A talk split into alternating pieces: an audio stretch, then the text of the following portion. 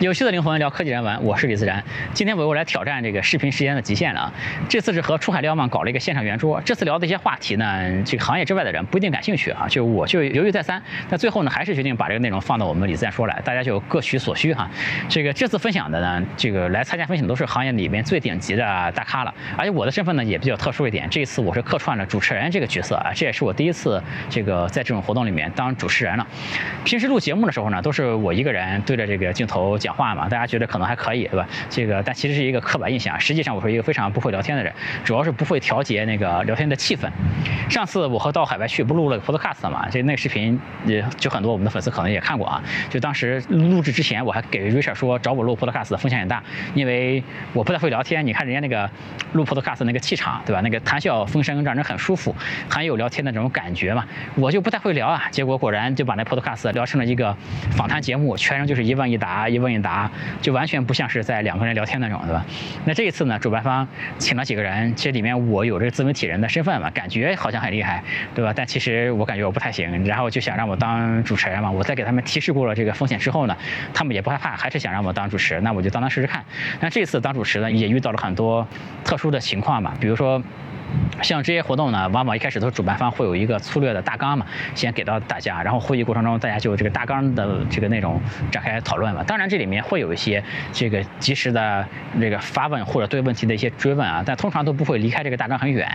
那这次就是马上要会议开始的时候呢，有一个嘉宾，我们这个华为云国际业务部总裁兼华为云伙伴总裁，呃，就是陈亮陈总，他有急事啊要赶高铁去项目现场，就不能来，突然就不能来参加活动了。本来其实是有很多。问题很多时间是留给他的嘛，那一下子就毫无防备啊，就只能我在现场临时加了很多问题。还有一个嘉宾就是吴世川吴总那边，他倒没在赶高铁的路上，他本身就在高铁上，他是在看项目的这个路上面。这所以说这个信号有的时候好，有时候不好，我还得趁他信号好的时候才能问他一些问题，对吧？总之就是对新主持人非常不友好的一局，对吧？当然这个嘉宾也都不容易啊，这个大家这个即兴发挥的也很多。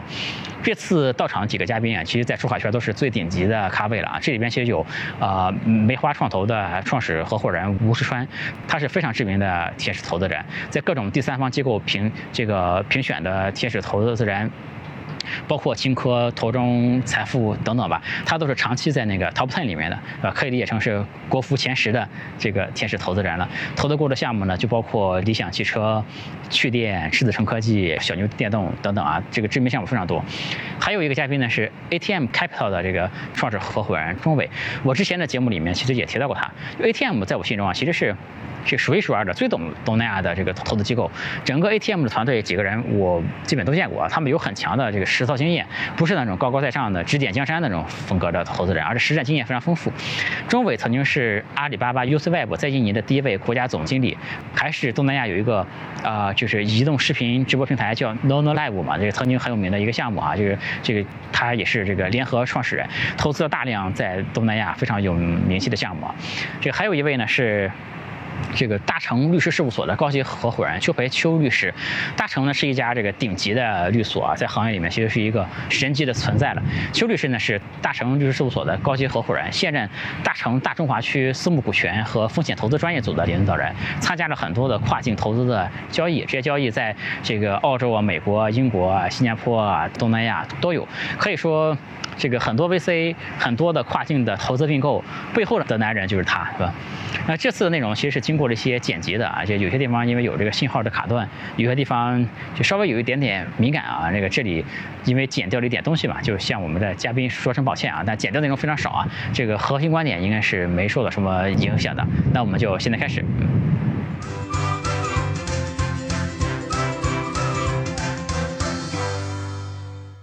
那我们就开始聊啊！我现在手上其实有一个主办方给的一个问题列表，但我也会那个在现场做一些临时的发问啊。我看这个吴总又加入进来了，那我就第一个问题先问一下，呃，吴石春总和这个钟伟总这边，就是我们先来聊聊 TikTok 最近在美国市场这个境遇，就各位觉得下面 TikTok 这个事情会怎么发展呢？就 TikTok 当下这个遭遇对行业来说，嗯，意味着什么呢？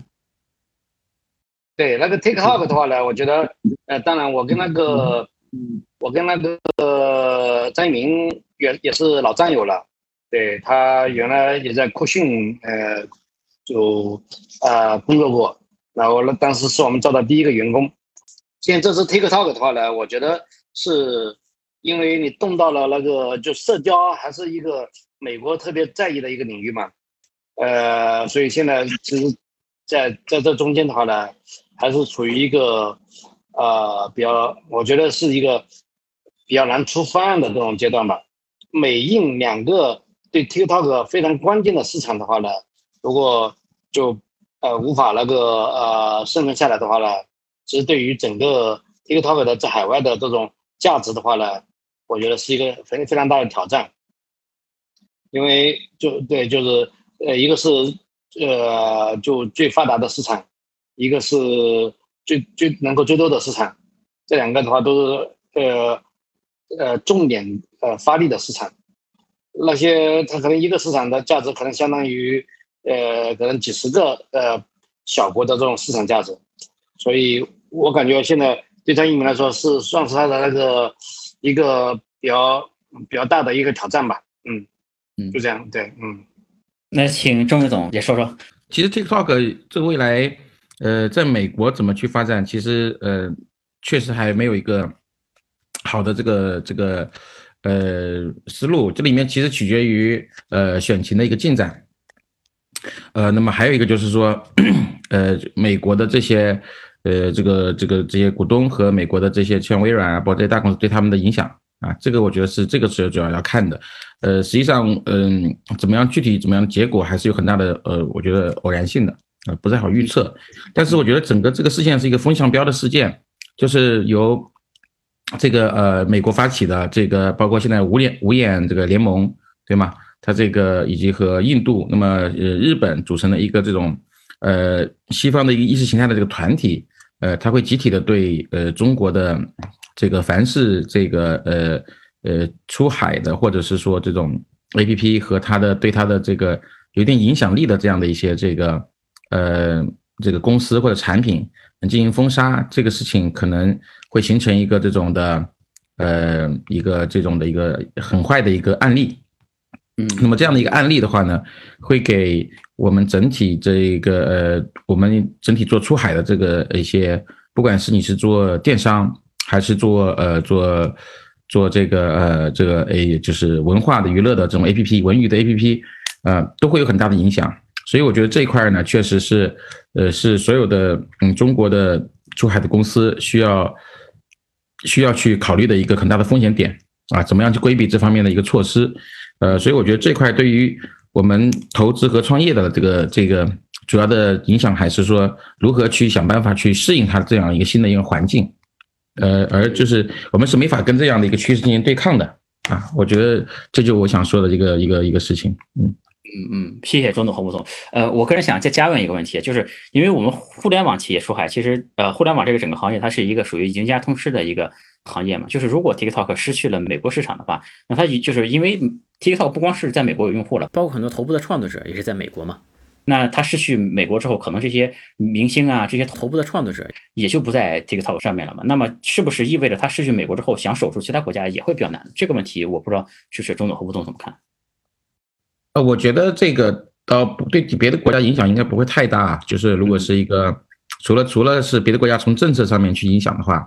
呃。我认为影响不会太大，因为第一个呢，内消费内容绝大部分其实是本地内容，嗯，第二个呢，就是说这个，这个它的呃，其实其实你刷到别的国家内容的概率其实并不高啊。那么所以其实这种情况之下的话呢，我认为从用户角度来说的话，呃，它如果这个国家跟美国这个的内容不相交的话呢，用户体验其实影响也不太大，我觉得。啊，而且市面上找不到一个能够去替换替换的 TikTok 的一个产品。嗯，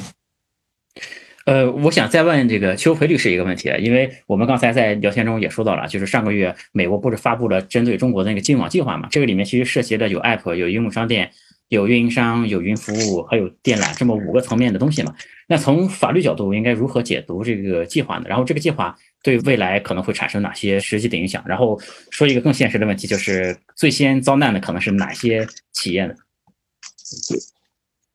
对，呃，这个大家都非常关注这个事件。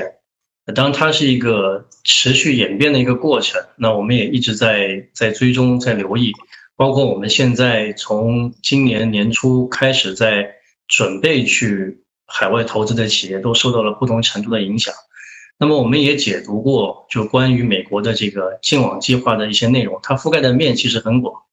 当主要是从呃美国的国家安全的角度，包括个人隐私、商业信息的保护的角度，来做出了一些反制的措施，包括像刚才主持人提到的，像它的运营商的这个 Clean Carrier，那么包括像 APP，包括像这个应用商店，还有我们的这个 Cloud 等等。那么总体来说，它利用从安全信息的传播、威胁，包括病毒等等的功能的作用的限制和禁止出发，那么会对我们现在的产品进入，呃，造成实质性的障碍。呃，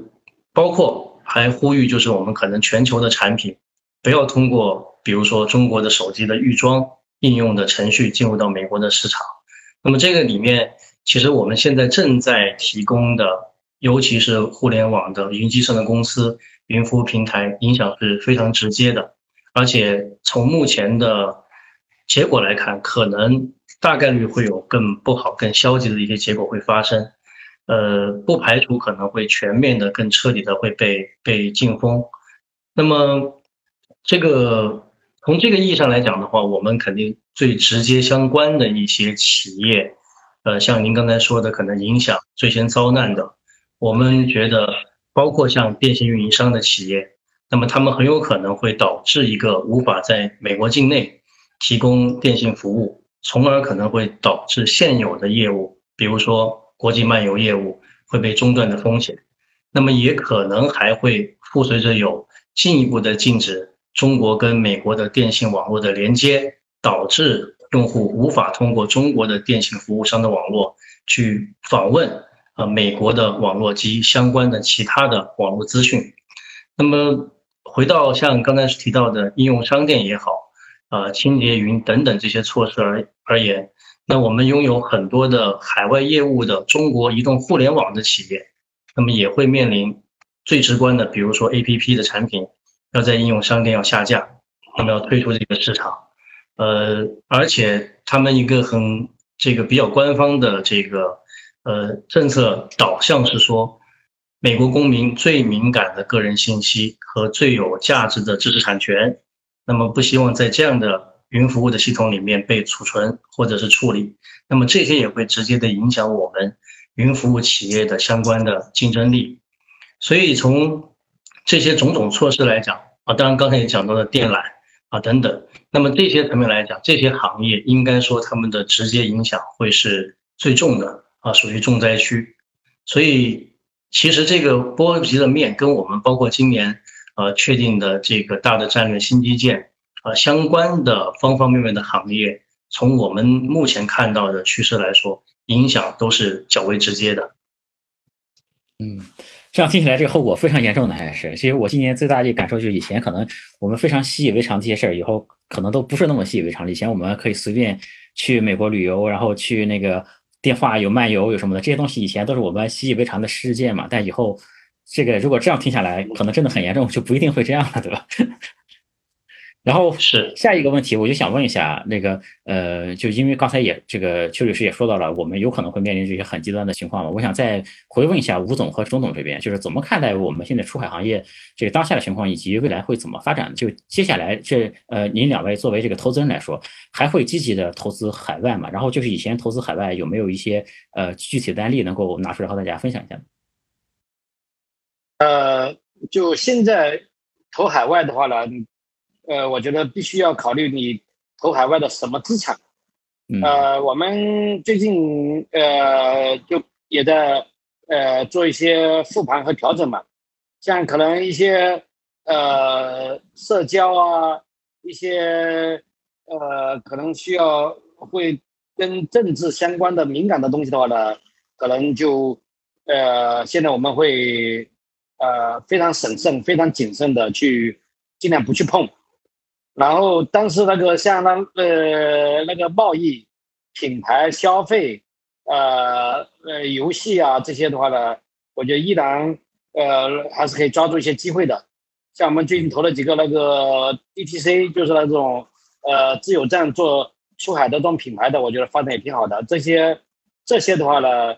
呃，按照道理它是没有任何理由去限制你一个这种品牌的这种在那边的生存的。对，我觉得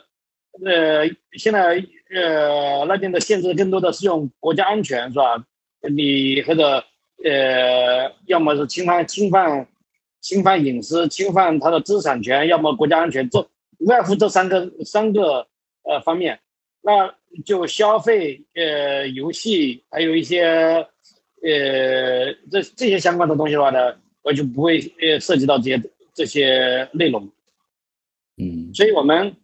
就今年上半年投投了三家，一呃呃就出海类的哦四家，一家是做出海做玩具的。一家是出海做那个家具的，还有一家是出海做化妆品的，还有一家是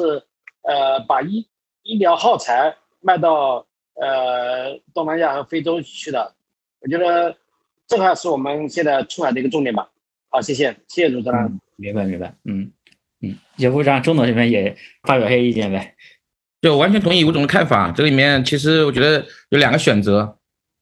第一个选择合适的区域，第二个选择合适的行业。呃，合适区域呢，当然就是目前看下来的话，哈，就是呃，就是美国当然是风险非常非常大的啊。那么呃，这个呃，印度也不能做了。那么剩下的话，可能就是拉丁美洲、非洲和东南亚，呃，这个欧洲这几个区域，对吗？那么这里面呢，当然还有日韩。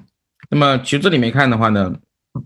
呃，综合看来，整个规模，呃，人口规模啊。和它的这个经济的发展的程度的话呢，我们还是呃，我们还是很，我们还是呃选择我们的今天我们选择我们东南亚的一个区域，呃，认为它是一个比较好的一个平衡，这是第一点。所以说在区域选择上面的话呢，要呃就是如果是做新的项目的话呢，要要仔细去呃要考虑。第二个的话就是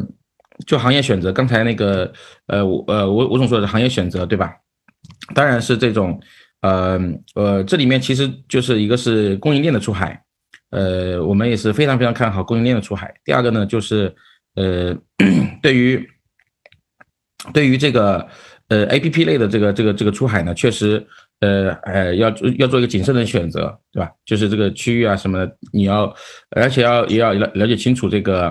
呃当地的法律法规，如果有明确法律法规的健全的，如何去把合规做好，这些以防的话，他有别的理由是吧？来进行对对你们对公司进行封杀或者不一样的风险。我觉得这这个两个选择的话呢，呃，要要要做个案的一个单独的一个去考虑，这是我觉得呃一个一个点的。但是呢，从供应链的出海这一块的话，目前呢，其实全世界范围之内是找不到呃有国家可以替代中国的供应链的。那么也是 也是这个，所以这个是我们最大的优势。我认为这个会持续的呃这个呃持续的长期的会有有有有有很大的红利在这里面啊。我们也我们也是很认同这个方向，嗯。那郑总，您这边到后面还是专注在东南亚这边吗？还是也考虑就是往其他区去做？呃，我们是这样的，就是因为我们的就就这个投出海的话呢，因为我们在东南亚待的时间比较长，然后有比较多的这个本地的一些资源，所以其实相对来说的话，我们希望还是聚焦。那么第二个呢，发挥自己的一些优势，呃，如何的呃帮助中国的创业者在跟当地的这个或实际的环境和当地的这些营商环境进行一个结合。找到呃最适合这个，因为我们都踩过坑嘛，然后在在当地做过项目，也有成功的，也有失败的，那么有的也做到很大的规模啊。那比如说我们投的快递公司是现在是东南亚第一大的快递公司，呃，就叫呃极速快递，国内现在也有叫 GNT。那么我们这个我们这个也看到一些项目是失败的，所以这块的话，我们还是希望呃发挥这个优势吧，嗯嗯。好，就刚才大家聊的时候也提到了印度啊，正好就是昨天也有个新闻嘛，就是印度又封杀了我们中国的一百多款 Apple 嘛，想问一下两位是怎么看这个印度市场的？是不是意味着我们以后这个中国互联网企业就要集体在印度出局了呢？还是说有别的机会或者是解决方法？另外我也听说就是这个印度，因为他对中国投资这边做了很多限制嘛，这个有消息也说这阿里也将暂停对印度的投资了。就从投资角度，不管是投资角度还是创业角度吧，对印度这个事儿两位是怎么看的？我觉得印度市场的话呢，是一个呃，慢慢觉得很魔幻的市场，就大家都觉得这这个这个很大，呃，但是实际上呃不好打交道，呃交易最怕的就是不确定性。你如果前面花了很大的这种代价，呃，对我建议的话呢，你迅速的把如果要投资印度的话呢，你的你的资金，你的你的呃在那边找到人的话呢，尽量的是印度本地人，投印度本地的，然后你你的资本的话看起来像一个国际资本，而不是像一个中国人控制的资本，呃，就至少包装成一个国际资本吧。然后你去去投投那个地方的市场，这个市场的话呢，呃，反正我们未来会有点比较发怵吧，啊，明白明白，嗯，那中东这边怎么看？我觉得印度这个，它这个未来，因为它是它跟中国战略战略竞争对手，那么，呃，在这种情况之下，本身还是呃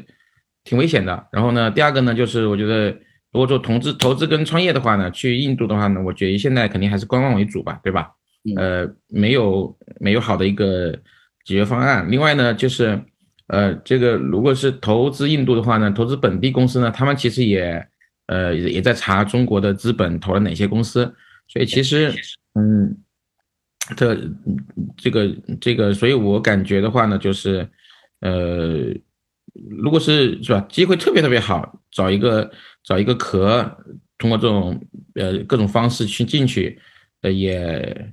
呃也是可以，但是主要他们可能也本地的创始人，他们可能也觉得现在已经跟中国基本上是吧，算是脱钩的一种方式吧。他也觉得很麻烦。现在现在现在上不上已经是成真空了，就因为封杀了一百一百零几款的那个这种产品，应该会导致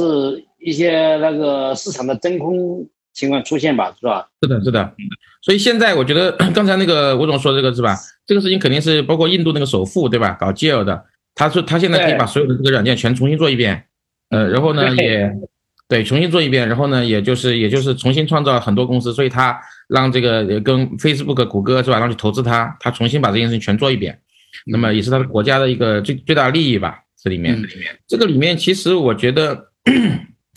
我倒觉得印度这样去做呢，从他的来角度来说，还是还是合理的，因为它足够大。呃，其实跟中国的做法有点类似哈，这个这个。嗯，对，当年二零二零零四年是吧，中国也把很多给。强在外面了，我觉得，呃，这种其实变相保护了国内的那那那批那个 BAT 吧，啊，对对对，所以所以所以他其实他们呃印度的创始人竞争力也是很强的，呃，技术也很强，所以其实呃我觉得这里有一点学中国的意思吧，对吧？上次我跟一个越南的创始人聊，他们他们他们也想学中国，但是学不了，他国家太小，对吧？印度是可以学中国的，嗯，是的，而且。印度人的话呢，总是跟中国对比嘛，对对标，对，嗯，对我们刚才也提到了，呃，就是包括就是。如果是资本投过去要做一些包装，也提到了壳的这个问题嘛，然后也提到了在印度那边封杀了中国这 app 之后有这么一个真空期嘛，因为其实中国这边也有很多创业者看到这个真空期在嘛，还是想去印度那边做，因为我在出海区一些朋友，他们还是想在印度那边做的。然后但随着印度对中国这边这个封杀升级嘛，就据说就是他们也有一些像前面说过，有一些这个国际的大公司以及他们本国的一些投资人当他们的智囊嘛，所以说现在其实在那边封杀的，就是不是说呃这个以就以前是这个中国公司他们才。封杀嘛？现在你的公司只哪怕是注册在印度，只要他看到里面有中国的股东、有中国的资本，甚至于他们通过一些呃其他的渠道吧，了解到背后只要有中国人在，他就都可以进行封杀了嘛，也没有什么法律依据好像。所以说现在就开始有一些创业者，他就想这个就想找这个印度本国的合伙人和员工去注册印度当地的公司嘛，然后再和这个自己的公司再签一些服务协议什么的，这样以图控制那家公司。其实这是我想问邱律师的一个问题，就是他用这种方式。呃，签一个协议来控制印度那边的一家公司来做，或者是还有一些中国公司创业者会选择还是做印度市场，他想把公司注册在新加坡或者是别的地方。那像这样的做法是不是合理？在你看来，就或者是说，在对只有我们出海公司，其实现在我们在全球很多国家都面临着类似的风险嘛？就是在公司架构这个层面上，能不能给大家提一些建议呢？就怎我们怎么做这个公司架构，才能更好的去回避一些出海的风险呢？嗯，这个是个非常好的一个问题。而且这个问题呢，其实并不是一个新的问题，只是说因为近几年以来极端的事件，尤其今年非常多的所谓黑天鹅事件出现之后，大家特别关注，所有的人都特别聚焦这个问题。因为其实，在我们呃，特别是两千年以后，陆陆续续代表投资人去世界各地，从一线的欧美发达国家开始，再转战到包括非洲、中东，到现在热门的东南亚。其实这个问题一直存在，所以我觉得大家一定需要保持高度，哪怕可能在我们打以后相对的和平时期。首先，第一呢，我们一定要充分的去了解东道国本身的相关规定跟政策，以及他们近五到十年的外国人实践投资的经验跟结果。比如说，外汇进去是否方便结汇、购汇、汇出，利润是否能够如期。顺利的划转等等，因为这些问题其实在很多的，特别是二三线的国家，一直以来都是一个问题。当然，现在由于各种的政治因素、国际形势的变化，可能会更加凸显，大家更聚焦一点。所以，首先我们一定要充分的去了解它当地的政策和实践操作，通过我们的专业人士去了解。那么第二点，我们一定要有一个应对的方案。那么这个方案随着。全球不同地区的政策，包括一些互联系统的发展，那么应该说有很多的进步跟新的模式的。那么像这两年我们投的很多的项目，都会通过我们打引号叫包装，实际上是充分的利用了地区之间不同的法律的界限、一些控制，或者说是一些很好的制度来设计的一些跨境的架构。那么跟相比之前可能比较简单的。通过一些离岸的中介的 SPV 特殊目的的公司，起到避税、隐私保护的作用而言，可能现在已经已经过时了，而且它可能保护的程度、想达到的功能，已经远远不如现在所需要达到的这样的目标。那我们现在更多的趋势呢，是充分的利用一些基金跟类基金的价格，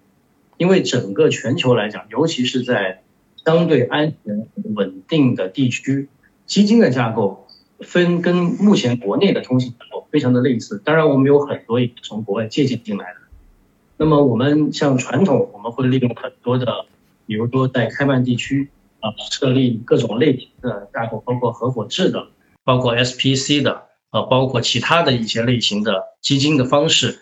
达到第一能够规避税务，第二解决隐私，第三其实也不充分的去利用了披露投资人。最终资金来源跟背景的这样的一个功能，那么到现在其实有很多新的地区推行了很多新的政策，比如说像今年开始在新加坡，刚才主持人也提到了，那么有很多的人将他们的投资的平台呃安置在新加坡，并且利用了新加坡两个比较新型的架构，第一就是 VCC，呃 VCC 这个架构呢跟 SPC 非常的类似。但它主要是从今年一月份开始在新加坡推行的，那么它能够起到较好的税务、包括隐私以及安全的效果，尤其在东南亚地区。因为以往我们其实如果说东南亚投资最终的资金来源和实控人的身份如果是中国大陆人士的话，我们大多也会选择层层架构之中会用新加坡公司作为一个平台。来追踪，包括应对当地的银行开户啊，包括一些业务上面的合同的签署的主体。那么这个是第一。第二呢，那么包括现在因为有了像我们大家都比较了解的像 CIS 的体系、美国的肥咖体系等等。那么现在再加上 BVI 地区和开曼地区对经济实质法的推行，那么事实上现在对整个交易的流转，包括资金交割。监管、管控等等，造成了很多的不便利。所以，我们现在也有很多的人利用了新加坡另外一套豁免基金的政策，在新加坡做了一些类基金的架构，通过这些基金把资本和实际的控制权结合起来的方式，来实现对外投资。所以，第二个，我觉得给大家建议是，我们一定要充分利用国际上地区之间不尽相同的。最优惠的，而且是最新的一些新的架构形式，来主起我们这一个投资的平台的架构，而不像以前单纯的可能只是一些境外的离岸公司的架构的罗列。那么第三，除了政策跟架构以外，还有一点很重要，就是刚才主持人也提到，我们找人头代持的风险性一定要注意到，因为像以前我们东南亚这几年我去的特别多，包括越南、柬埔寨、新加坡，那么其实，在包括泰国，呃，这个本身它对于外国人对于特定的资产的投资属性就有不能够控股，跟我们中国类似，有外商产业指导目录。那么在这个过程中，很多人就大量运用当地的合作伙伴本地化的国籍和属性的身份，那么进行代持合伙，包括做合作协议。那么在过程中，其实我们看到出问题的不在少数。那么选择这样的一种模式，首先当然要符合当地的法律的要求，同时我们对选择一旦出现风险两方面：一，僵局的解决机制一定要周全，也就是你的资金如何去控。你实际上第二方面还有就是你的争议的解决在哪里来操作这个事情，因为我们可以在任何一个法律的层面来说选择我们的管辖所适用的准据法，包括我们如果选择仲裁，我们仲裁所发生的地地区和我们选定的人员。那么从最极端最坏的情况来讲，我们选择在哪里来分手，找哪个地方来说理，其实这也是很重要的。往往很多时候大家都忽视了这个争议解决最后的一道门槛。所以我想从这三方面来讲，应该综合起来，对于我们现在做海外投资，不管是哪个地区、哪个行业，都应该是重中之重，尤其去重点把握的。邱律师太专业了，真的是，我这是临时问的一个问题，没想到有这么系统化的回答。就是因为我个人也这方面有一点感觉，就像以前我们这个比较传统的出海公司用的那一套架构，开曼、BVI 什么这些东西，感觉都没有这么好用了。这两年，这两年这个情况还是发生了。这个变化非常多，我觉得，所以说出海公司也要在这方面能跟得上这个新的政策也好，或者是采用新的这些架构、新的形式也好，我觉得是特别重要的一个事儿。因为这些东西虽然在前期有一些投入吧，但这个投入其实就是相相对于以后的风险来说，或者以后在税收方面所付出的东西来说，其实会会好非常非常多。然后就像我们现在出海的时候，也是把一家公司设在了英国嘛，就设在英国会比设在美国那边做电商的话，税务方面会好，会好很多的。然后所以说我这里也是想代表我个人的意见，建议一些创业公司尽早去考虑如何设立一个比较好的一个公司架构，以及考虑到税务这方面的问题吧。但是考虑到这些问题，其实就很多创业公司因为自己公司人也比较少嘛，就人也比较有限，然后大家经历的东西可能见识也没有这么多，也没有这么多人学过这些国际上的这些法律的的东西啊。就我再想问一下邱律师，就是创业公司如果有意识的想把这个架构做好的话，应该怎么怎么来做呢？是应该自己去学习呢，还是应该向来请教一下像您这样专业的这个律所呢？还是应该怎么办呢？就是如果有这个意识，但是怎么就是实际意义上去提高它？然后就是应该在什么时机去做这个事儿？是一开始的时候就做这个事儿，还是说比如说拿到第一轮天使投资的时候再做这个事儿，还是什么时候做这个事儿是比较好的一个时间点呢？嗯，呃，您说的这个问题其实特别对，也很多的我们的。朋友、投资人跟客户都会来跟我们探讨。呃，事实上，因为法律它作为一个非常特殊的，在整个投资团队里面的一个服务性的专业机构，但是事实上，尤其在海外，我们一定是我建议是先行的。为什么？因为你去到的这个地方，它的法律的体系、框架内容、实施的概念以及文化，包括你跟相关的政府部门、监管机构。甚至于当地，你花钱去你当他甲方的那些乙方的服务机构，都相差很大。因为像当时我们呃最早在呃一二一三年，我们去澳洲做了很多的项目投资，那个时候特别热门在澳洲的市场。那我们的客户由于长期合作，他们比较了解海外的一些风险，可能会存在比较多的不确定性。虽然它也是一个发达地区，那么包括在当地选择。当地的律师、税务师、会计师以及他行业里面的分析师，我们都会参与到这个甄选的过程里面去，所以这个工作是做的非常的充分和必要。所以说，呃，为什么呢？因为其实有很多的事情，刚才您问到自己学还是找专业机构，自己肯定是要学，因为真金白银是自己或者是我们的衣食父母、投资人 LP 出的钱。我们一定是有责任跟义务帮他们看管好，因为外部的机构的人员难以去替代自己对所有的细节的把握，尤其是在一个不熟悉的领域和地域，这个差异很大。那么第二点，为什么一定要特别依赖于有声望的、比较接地气的当地的这些中介机构？尤其是法律，因为通常来说，正规的我们说法律的从业人员，他不会，至少他不会乱说话，或者他说的一些话，他会知道你的想法和你需要变通的地方在哪里，结合当地的实践来给我们一些比较好的综合的建议。所以说，如果我们无论条件是否允许，其实我个人都建议，在整个的海外的法律制度、税务制度这两者的先行的研究是最为必要的。那么回到您刚才说的一个细节，比如说之前可能您也是用 BVI 开曼，或者比如说你在英国可能用 Jersey 或者 Jersey 啊，或者在欧洲用卢森堡来做一些 SPV。这除了传统的理念，可能百度的文章上你能搜到很多的。扫盲的内容以外，其实很多人并不知道为什么这样。因为首先，这个东道国在哪，它都有一些历史上惯用的以及法律制度所匹配的最佳的 SPV 的选择地，而且有些地方的 SPV 它是可以直接作为当地项目公司的运营公司主体来设立的，它并不一定非要在当地的东道国成立一家在岸的公司。我们在英国的项目就有这样的情况发生。所以有很多的这个细节，其实在每一个地区都会有所差异，而这些差异可能除了我们的学习以外，更多确实要来自于当地的专业的、有丰富经验的人士给我们提供一手的接地气的信息。所以这一方面，我觉得是非常有必要的。最后，我也再补充一点，那么并不是说去打个广告，其实就像您刚才也提到了，在前期可能会有一些投入跟费用，但这个跟一旦你发生风险。包括你在发生风险的时候采取的预防措施，那个时候你可能支出的从中介费用来讲，那可能差异就很大。第二，可能更多的还是我们投资本金的损失，以及时间上你遥遥无期的一种耗。那这种耗可能对于我们来说，特别是做基金的人来说，这个压力是很大的，因为我投资是有期限的。所以从这些方方面面、点点滴滴来说，尤其在今天。这个环境比较复杂的情况下，我们更有必要把这些内容做到前面去。同样的，中国在今天，包括我们今天这个主题说到跨境投资出海，其实也有很多的变化。因为毕竟我们的投资人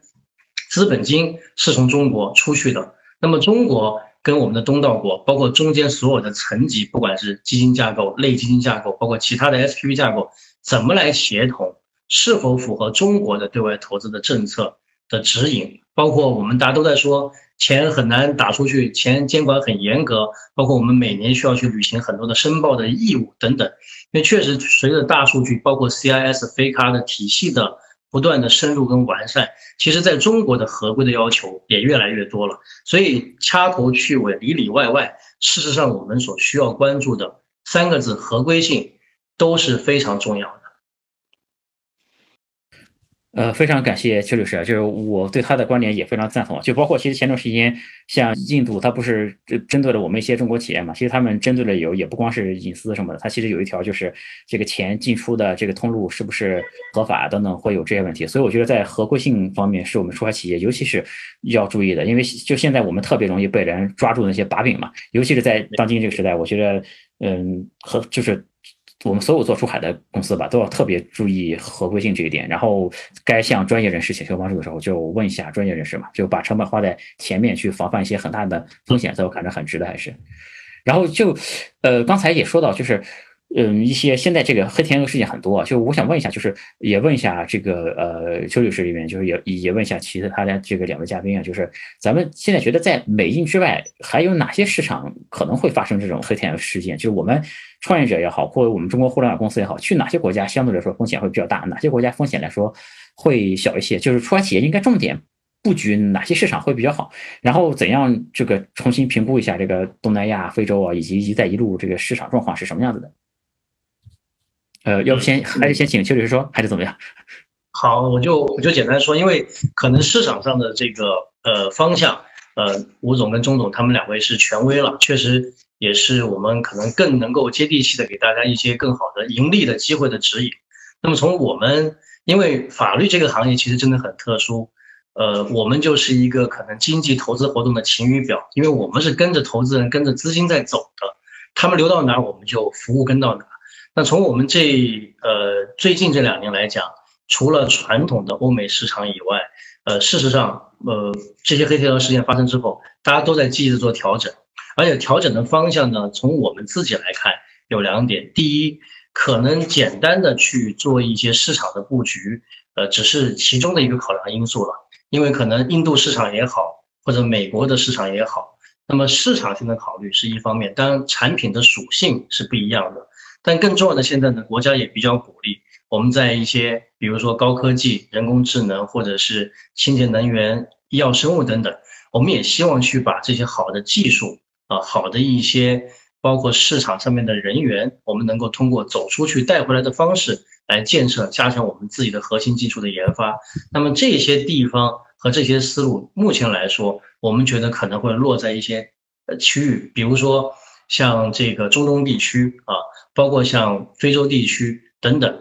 呃，这两个地区是我们可能这两年看到，除东南亚以外，相对来说增长比较快的地区，投资人去的比较多。当然，也包括像比如说中东，他们也推出了一些非常好的税务，包括架构的政策。呃，像去年这个海斯拉姆地区，包括他们的王子之一也来，我们也一起参加了一个活动，介绍了他们当地的一些非常好的离岸的政策和在岸的政策。包括可能解决一些投资人比较关心的资金进出，包括最后的滚动投资一系列的问题，不光针对中东市场，也包括针对全球市场。那么，呃，同样的，呃，说到刚才黑天鹅事件可能会出现在哪些地方，那我们我们觉得可能欧洲也许可能会是一个，呃，会是一个我们现在比较担心的地方。当我们是从我们现在客户去的趋势来讲，有一定的减少。来倒推这个结论的是从我们的这个角度，因为呃，欧洲有个什么特性呢？包括像之前我们在英国的项目，它的工会啊权力非常大啊，各个行业它的这个工人的罢工事件，包括不管是疫情也好，经济事件也好，比较容易会导致它的经济或者特定的行业进入到一种半瘫痪或者是全部瘫痪的一种状态。那么这种事件一旦发生，其实是很难预计它整个的期限和你可以评估预见到的损失的。当然，可能从这个今年开始，我们也留意到，呃，它的扩张性的财政政策也会，如果一旦发生大规模的罢工事件的话，会影响到这个通胀会随之而来。从我们综合我们的投资收益来说，包括可能我们的汇率问题啊，通胀问题，那我们可能在。估算自己的投资收益的时候，也会有一定的折扣。所以说，我们对这个地区现在，当然也要区分具体的项目所在地和项目的类型，以及你的投资期限的安排。那我们觉得可能会是一个发生其他的啊相对应的可能，我们说打引号黑天鹅事件的地方。所以反过来讲，像刚才讲的，可能中东地区、非洲地区、东南亚地区，应该说是我们可以去重点考虑的。尤其刚才我们也提到，目前国家。尤其鼓励的，除了以前呃游戏啊、电商这些行业以外，那么其他的供应链啊、物流，包括培训、培训软件服务等等，都会受到比较多的关注。这是我的一个呃见解。我觉得就是比较容易出黑天鹅事件的，无外乎几种啊，一种是跟中国有那种呃，我觉得地缘呃战略冲突的，这种是一种。还有像类似于像美国这种市场是中美两个国家是结构性的矛盾的，然后还有一种的话呢是那种呃政局不稳定的，比如像他可能换一下领导人，他可能就就就就要那个呃那个了，所以你抛开这几个我去选的话呢，就会就好很多。有些政局稳定一些的话呢，你可能就这里面就相对比较，比如所以我觉得呃可能比如像像越南。呃，我觉得这里面也也会有风险，像那个呃台湾地区啊，像那个呃日本啊，我觉得呃日本的现在风险要小多了。他当时在零八呃呃那时候那跟中国国力相差不远的时候的话，那时候呃冲突比较厉害。现在的话呢，反而中国是它的三倍的 GDP 的时候的话呢，反而冲突要小很多了。对。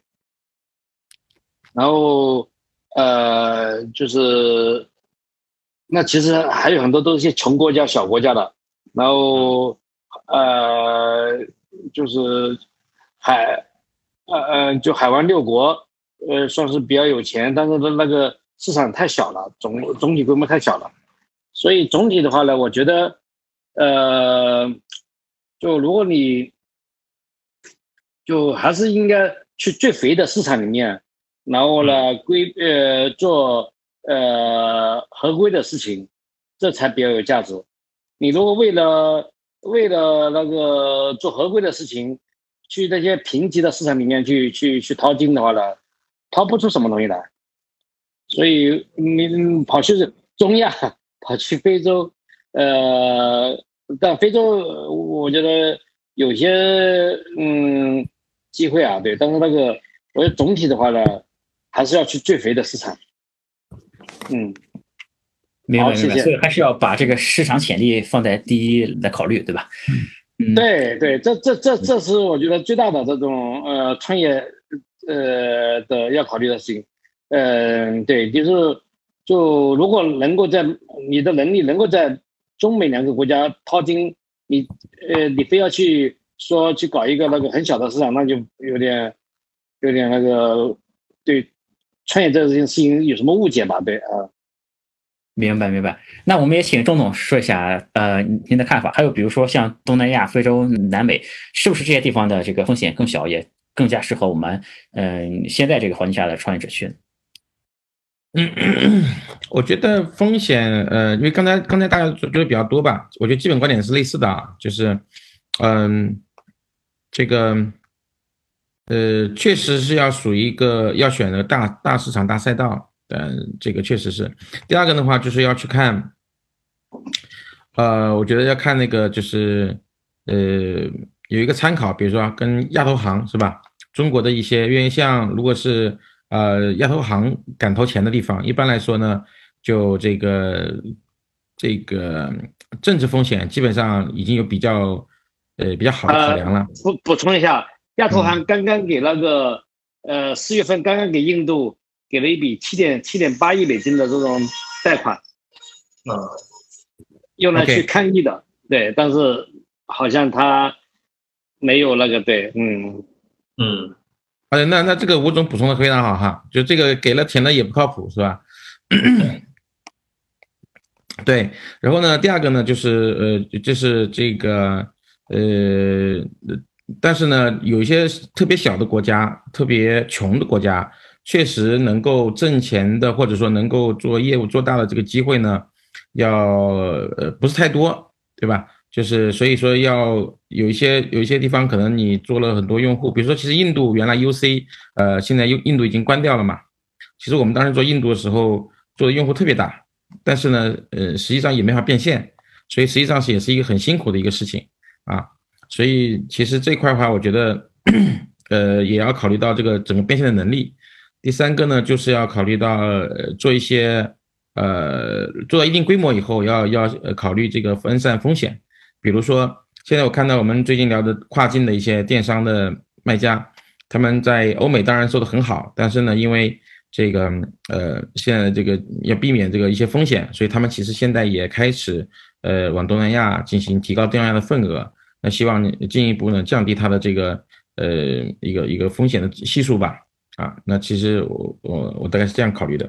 这个我问两个投资人一个问题啊，问一个这个很多创业者都最可能是最关心的一个问题，因为现在我们对创始来说，一方面就特别是出海创业者，就是一方面面临目前这个国际环境也不是很好，另外一方面呢，其实嗯、呃这两年在我们无论从哪个角度来看，也都是在一个资本寒冬期嘛。然后我看到这个那个吴总的朋友圈说有梅花无寒冬，这其实还是很振奋人心的一句话。然后但随着这些呃这个资本市场的这个情情况的变化也好，以就以及现在国际形势的变化也好，其实有时候资本对创业者都是越来越挑剔的嘛。其实资本对创业者这个要求它是一直在变的，对吧？就所以说我想问一下，就是嗯，现在如果呃两位如果考虑投资的话，会考虑是具备什么样特质的一个创业者？才能嗯这个进入到你们去考虑投资的这样的一个名单里面，或者说这个创业者需要做出什么样的成绩出来，你们才会考虑投资这样的一个那个这个创始人呢？先说的先投钱，对我来说吧，他可能信号高铁上，呃，吴总打开了吗？可以可以可以可以可以可以。呃，从事情上面来说的话呢，我觉得这个事情要要靠谱，要有拐点，要有要听起来符合逻辑。然后那个而且呃时机 timing 必须要对。从人上面来说的话呢，我觉得就是一个是认知力，呃，你对这个市场的认识，对呃对手的认识，对自己的认识要清楚，然后格局要大，你能够找到很多牛人一一起跟你干，心态要开放，要能够不断的学习，不断的迭代，然后心理要强，一个碰到一个困难的话，你要能够坚持得住，所以总体的话呢，就是人和事嘛，人就是四种要求。事情的话，就是要要也要要靠谱，要要算得过来账。对，这些小国家就是就是明显属于算不过来账的事情，好吧？那请钟总这边也聊一聊。啊，我们其实就刚才呃，我想说这个看人靠谱、事靠谱这两个是肯定是基本的要求。呃，从看人的角度来说的话，我们其实呃，除了大家一般的这种判断的点的话呢，还有一个就是就是。我们希望这个有成功经验，这个创始人有一定的成功经验，不管是做做某个事情成功，还是企业成功，有成功的经验。那么，呃，这样的话呢，他才会有更好的一个、更高的一个这个、这个、这个格局和这个这个追求。呃，第二个的话呢，就希望他有团队啊，那么就不是一个一个人单打独斗说要干一个什么事儿，而是一般来说呢，有人愿意愿意跟他一起去做，一个比较稳定的一个比较稳定的、比较靠谱的团队。啊呃对，然后第三个呢，就是说，呃，他要做的事情在他能力圈范围之内，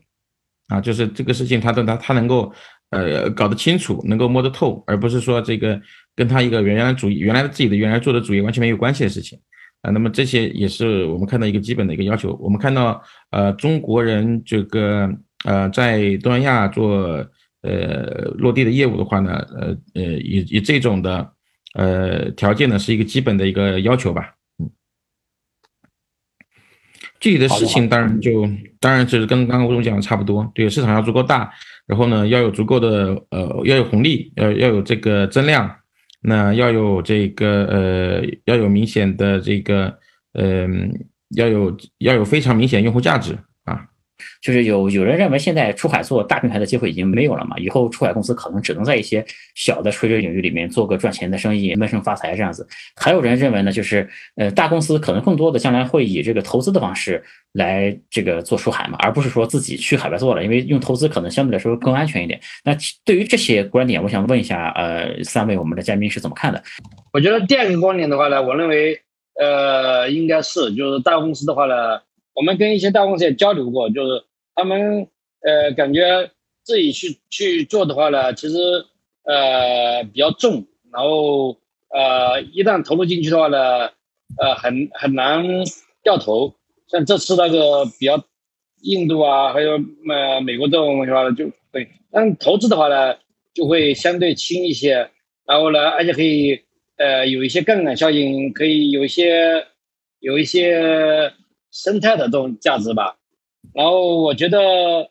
呃，第一，呃，那前面一个问题说，哎，是不是只能赚点小钱的话呢？我觉得也不尽然。对我觉得那个，如果你，呃，利用中国的供应链、中国的，呃，优势的话呢，把品牌出海，我觉得这个我觉得是有可能挣大钱的。或者你，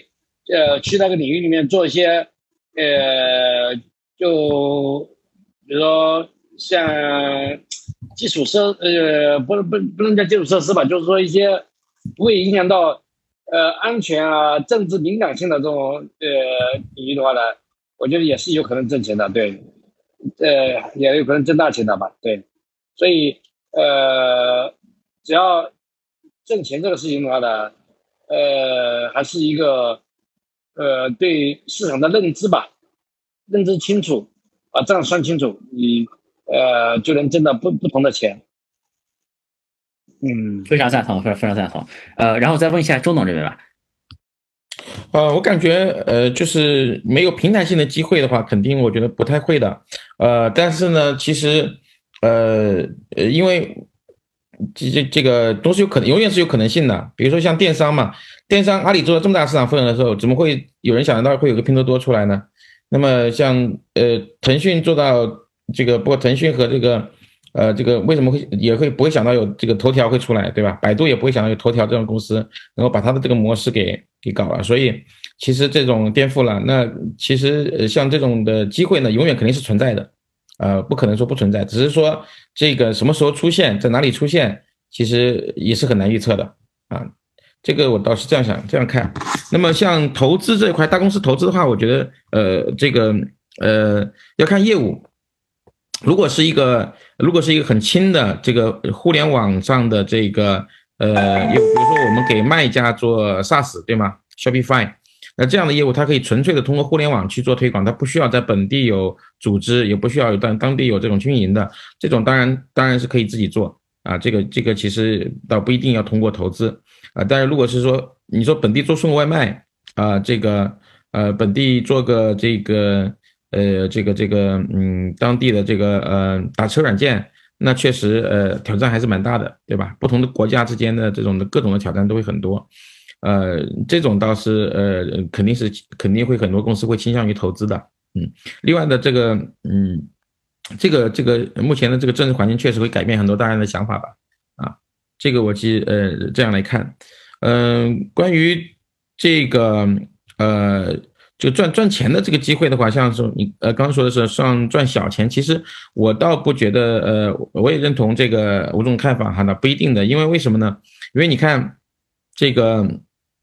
中国的，我就刚刚讲过，供中国的供应链的优势，中国的这个产品的优势其实还是很强的，而且呃一个是生产，第二个的话，现在我们的新的国货的设计能力其实也不错，产品呢都有，比如说我们家电，我们的小家电其实。呃，有很强的这个，现在已经有很强的这种新的功能，新的这种的升级换代的这些呃新的体验能够出现了。那么这些体验跟这些创新，其实呃别的国家它是没有没有没就不国际上原来传统大品牌像三星啊、飞利浦啊，呃他们其实反应很慢，他们更新的这个也会很慢。所以其实你看，从小米的这个小米的这个有大量的小米的这些生态链的这些公司呢，这这些产品呢被。这个走私的商走水货商从中国贩运到各个国家去卖，那么其实这个量非常大。那这里面其实也有这种你你可以做一个这种生态链，把它现在每个生态链的公司都可以单独去做一个新的品牌，或者在一个呃或者在 IOT 品牌在各个国家去去进行呃这个销售跟售卖。所以其实这里面也是会一个很大的一个很大的一个市场，非常大的市场。嗯，但这种的话有各种方式，比如说，那有的是属于啊呃电商的这种跨境的方式，那么有的是属于呃我我直接跑到当地去呃做一些呃当地有落地的去做做做这种呃呃产品的售卖。我认为这一些都相对来说跟政治的关系不太大啊，都是有比较好的机会的。嗯，谢谢宋总，再问一下邱律师这边。好，呃，这个问题我的。个人看法，其实刚才两位大咖已经分享的非常到位了。呃，我想咱们第一个问题简单来说，说的就是出海的既然是风口，咱们是主要选择自己做，还是找别人一起做？那么简单来说，我觉得这一定不是一个一加一必然大于二的问题，要根据我们每一个投资人，包括我们想落地的企业的业务发展，我们来因地制宜，因材施教。而且一定要本土化，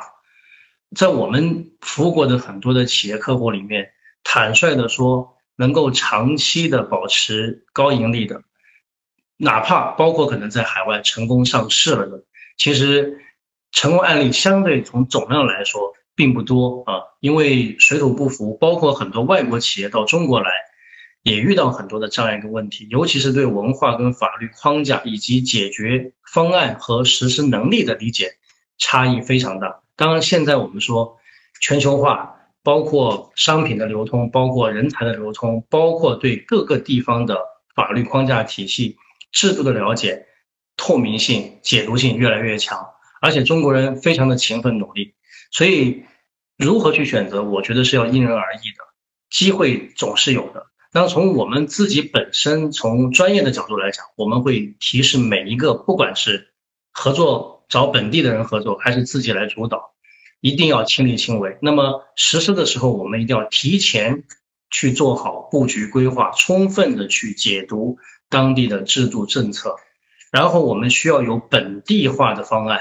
因为毕竟你的市场，你大量的投入是在本地。同时，我们有本地化的方案之后，一定要有一个符合从境内到东道国，包括我们在中间能够所为我所用的退出机制的法律的架构，而且它一定是灵活的，然后我们来能够去更好的应对各种不能够想象到的突发的事件。当然，同时，呃，从我们做专业的角度出发，我也在这里给大家提供一个更好的一个建议，就是。在我们出海的同时，其实我们一定要经常的回头看，为什么？呃，国内在现在这么一个大的环境的变化之下，其实我们的政府政策上的开放，对内的、对外的，包括我们的资本的投入，以及接下来双轨循环所带来的机会是非常大的。那我们出海其实只是整个企业布局中的一个很核心的环节，但作为一个中国企业。对于一个最熟悉中国的法律制度框架、文化以及有创造力、最好的产品的企业来讲，其实出海可能只是我们的一个点，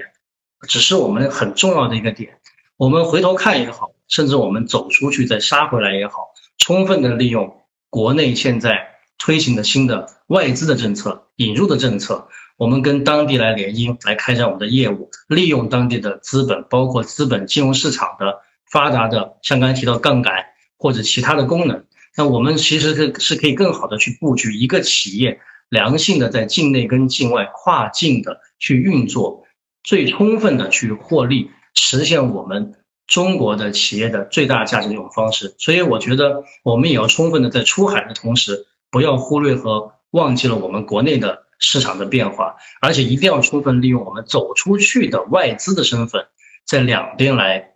充分利用我们的政策优势来做文章，来为我所用。那这个也是我们现在政府的政策所引导、所希望看到的。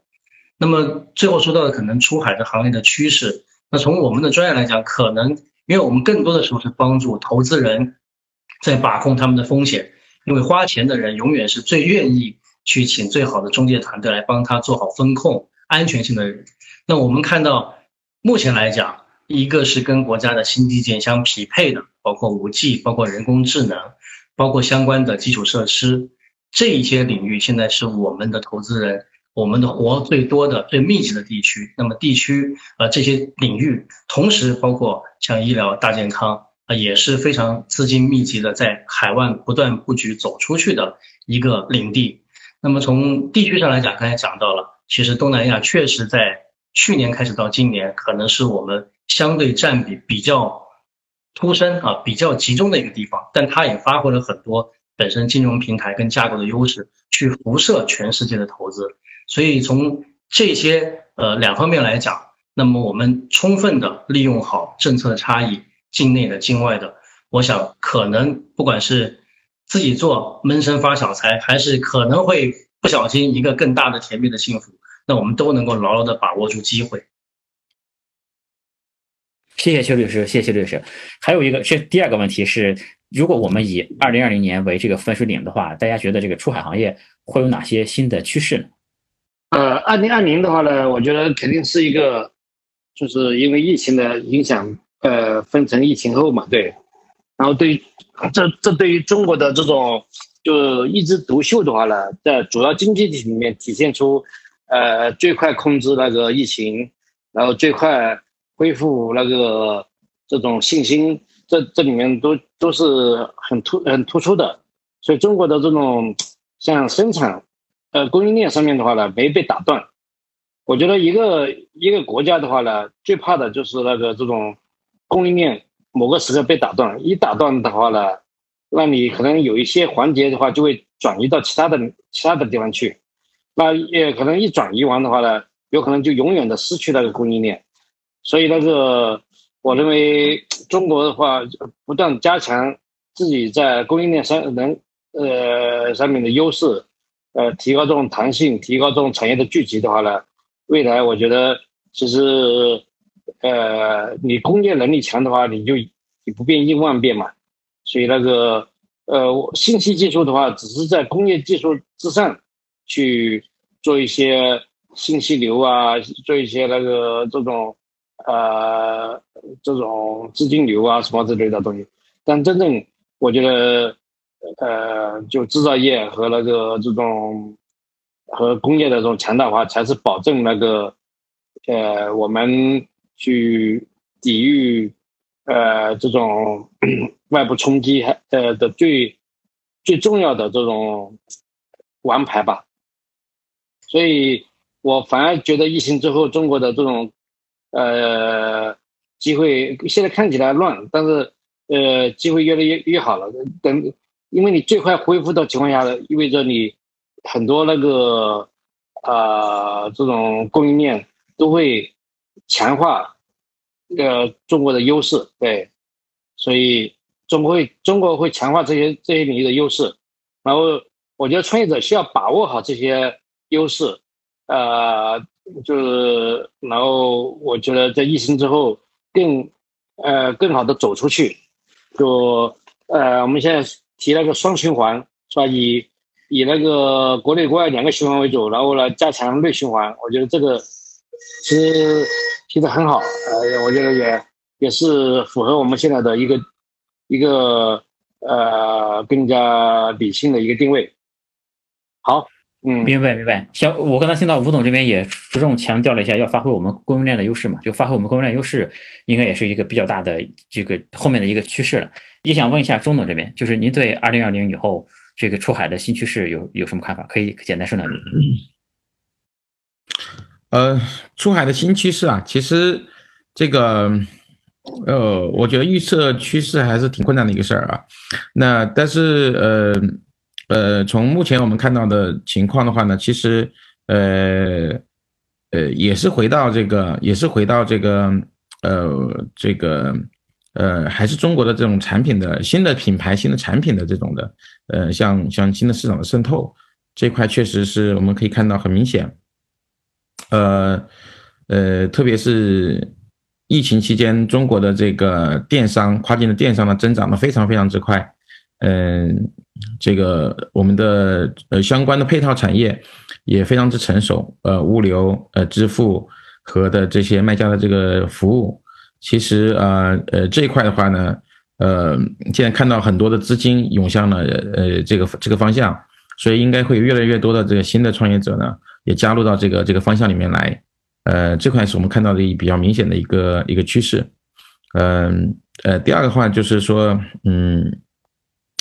这个这个是我们看到最最主要的一个一个一个趋势吧，啊，我觉得这个会延续下去啊，嗯，关于这个呃。呃，这个呃，有有一些这个呃，而且我们看到更多的一些呃企业呢，它会呃，就是有这个能力去落地，因为我们看到了像 OPPO，呃，像 vivo 这个这样的一个手机的品牌在当地的落地的成功，呃，这个他们现在呃很多东亚的国家都已经做到第一大品牌手机的，超过了三星作为第一大品牌。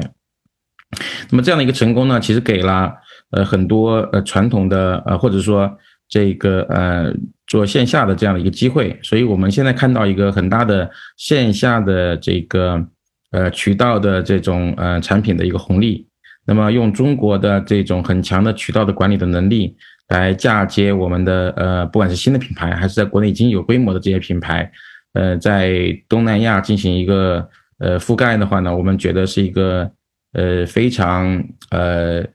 呃非常这个先进的一个打法，是有系统化的成功的机会的。嗯嗯，这个啊，这个也是我们看到的一个一个比较大的一个趋势。嗯，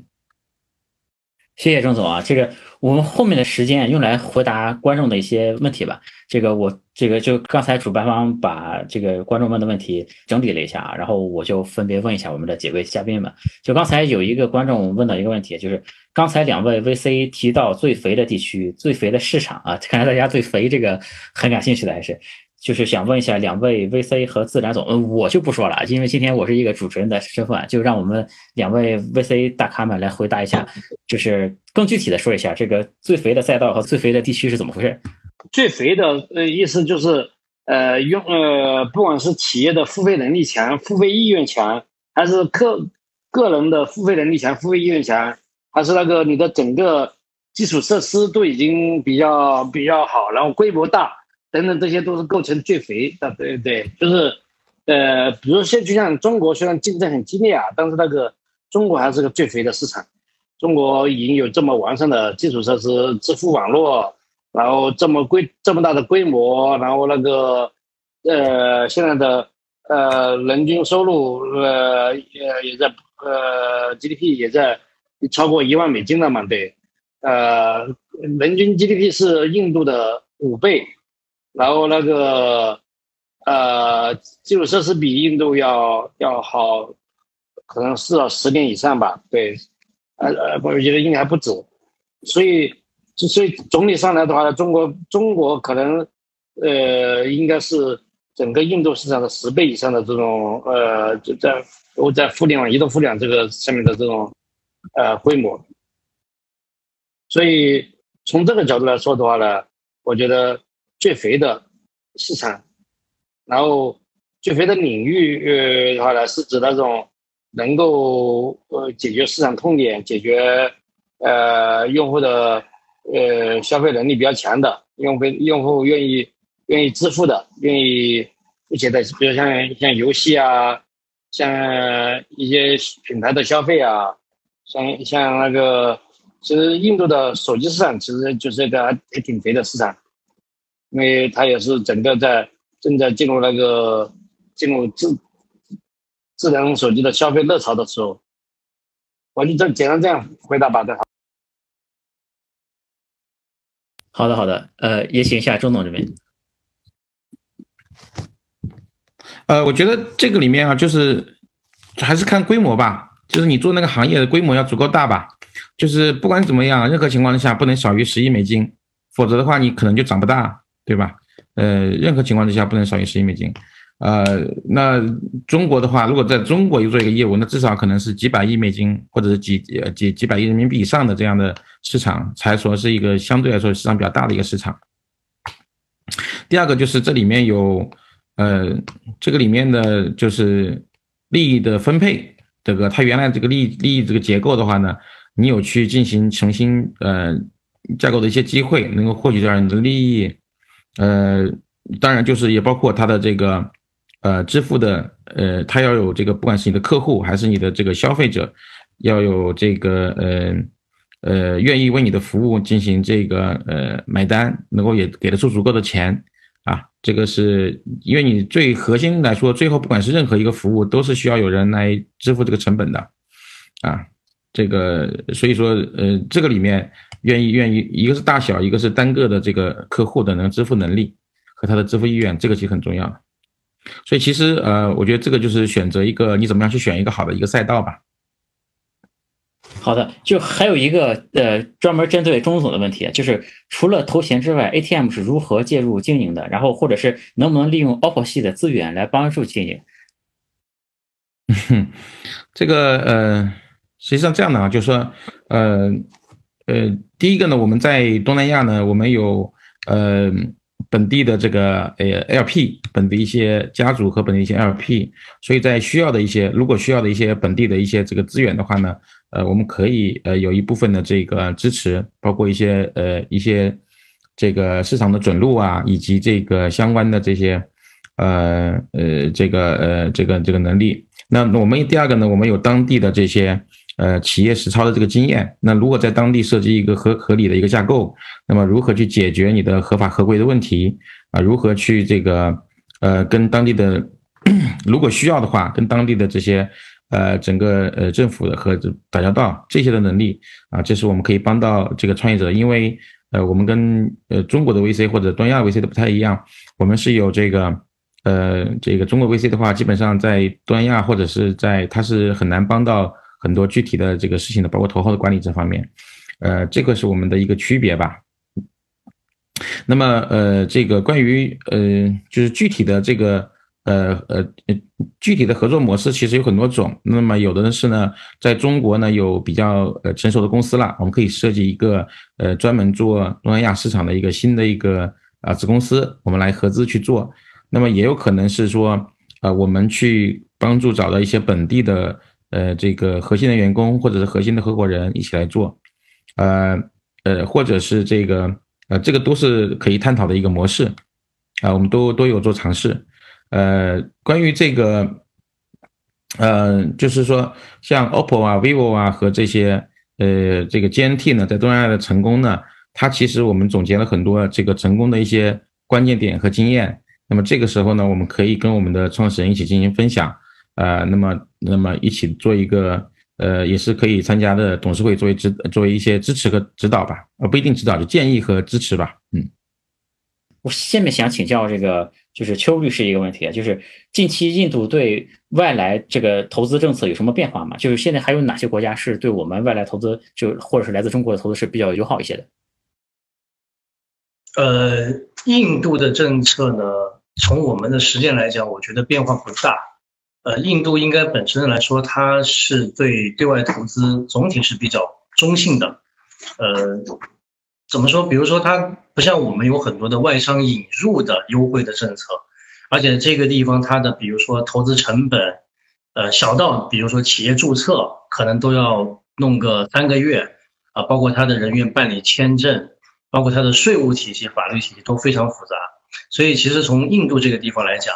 应该说，可能跟我们所习惯的其他地区比，那可能差距还差距还比较大。那么其他地方比较友好的，目前从我们实操的案例来说，东南亚里面肯定首首当其冲的就是新加坡。呃，新加坡因为它第一呢是作为一个一线的发达国家，它的金融体系、政局的稳定，呃，包括它有华人的文化，以及可能在语言，呃，整个的法律框架体系里面非常的完善。呃，它的法治的方方面面都能体现出来，所以从东南亚来讲，可能我们现在更多的投资人的落脚地是在新加坡。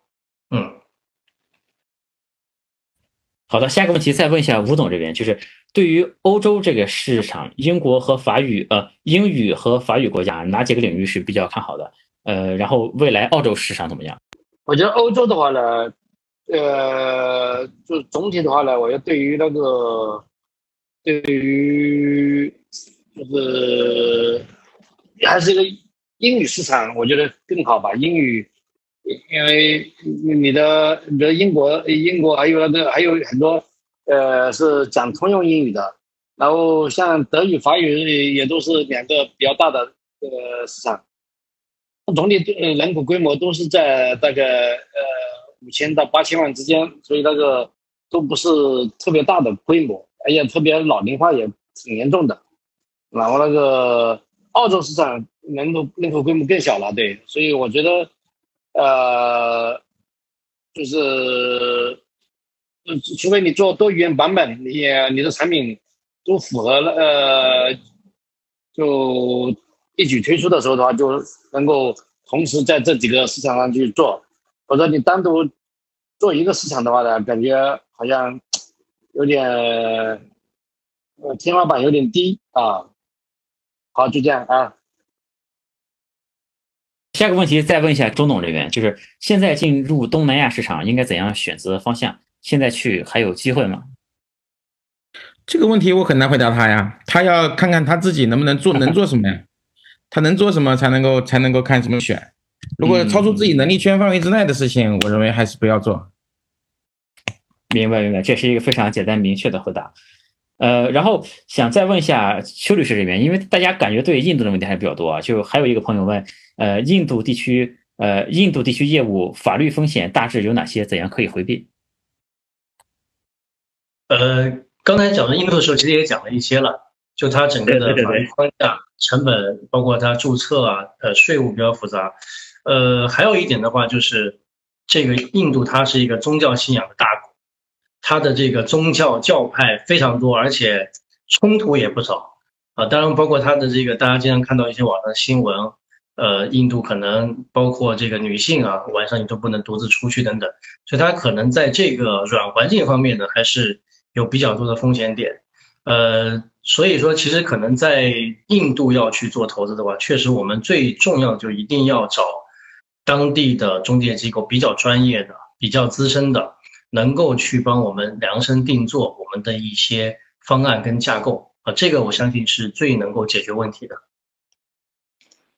明白明白。那下一个再问钟总一个问题，给钟总这边换一个问题，就是在新加坡和东南亚选择国内云服务商会不会存在风险？其实这个问题确实有很多人会有这个问题，因为包括我们的阿里云也好，就其他的一些国内的云服务也好，其实也在新加坡也有机房嘛，也在东南亚一些地方有机房嘛，那他们其实还是国内的云服务商嘛。那如果用他们的服务有没有风险呢？这个问题很简单，那如果你觉得有风险就不要用嘛，这个他就可以用这个没有风险的嘛，因为不是没有的选，因为是有的选的，然后其实差距也不大啊，成本差距也不大。如果你觉得有风险就不要用，就这么简单。好的，好的，好的，就我还是非常那个佩服钟总这种很简单回答问题的方式。然后呃，问一下吴总这边啊，就是呃这个。对这个出海品牌的，对哪些出海品牌的类别会比较看好？其实它有一个具体的问题，就是比如吴总这边投家居、投玩具的原因是什么？呃，因为有中国有好的供应链，中国有最强的这方面的供应链，然后加上呃现在的新品牌的设计能力，然后还有一些新的媒体的那个营销手段，所以我觉得可以重做一遍。这个市场好，那再问吴总一个问题吧，就这个问题是应该是一个创业者发的，就说他们现在在印度和美国都有业务嘛，就暂时还没有被禁。我听他话的意思呢，就好像是被禁是早晚的事儿啊。然后他说，呃，这时候怎么做才能把损失降到最低？呃，引入那个本地的合伙人，让让他来做那个，对，尽可能的像一个本地公司一样去工作，去去去。去运营对，谢谢吴总，谢谢吴总，谢谢今天的三位嘉宾啊！我觉得今天时间也到了，要不我们就今天先到这里。我觉得对于中国互联网出海来说，就今年可以说是遭到了很多的困难和挫折嘛。但其实我个人仍然相信，中国互联网出海是一个不可逆的。好，谢谢主持人，谢谢主办方，好，拜拜，拜拜。好好好，我们工作先事啊，对，拜拜，谢谢大家。哎，好好好好好，嗯，好，好，谢谢。好的，好的，好的，好的，嗯，好，谢谢，谢谢，谢谢，哎，好好好好好好，再见，再见，周总，你是专业的主持人，很专业。啊，不敢不敢，第第一次，第一次。好了，下个哈，想对我们的观众们说一下，就是以前我们中国的企业都是在发展国内市场嘛，但其实现在我们中国企业已经具备了很多往外能走的优势嘛，就所谓中国优势，出海全球嘛。那包括我们的商业模式，我们有成熟的产品，还有就是吴总那边一直在强调的，我们有这个供应链的优势嘛。另外，我们中国还有这个工程师的这个红利嘛，我们中国的工程师这个素养是很高的，人数也是很多的，对吧？所以说，我觉得这个，而且我们中国的创业者，大家都是有抱负、有商业野心的这样的一群人嘛，一定是能够把中国的这个互联网产品做到。全世界都去的啊！一方面，我们当然要认清现在的形势，评估风险，该猥琐发育的时候就猥琐发育一下。另外一方面呢，也希望大家对未来也有更加的，就是更坚定的信心嘛。大家就团结一致，互相帮助，然后共同把中国互联网公司这个品牌做好吧。也感谢今天我们到直播现场的这些观众们，这是我今天第一次做主持，主持的不好，谢谢大家，谢谢大家包涵。今天我们的活动就到这里，嗯，我们再见，拜拜。欢迎加我的微信，我的微信是 l 五七七六幺幺。大写的字母 L，数字五七七六幺幺，L 五七七六幺幺。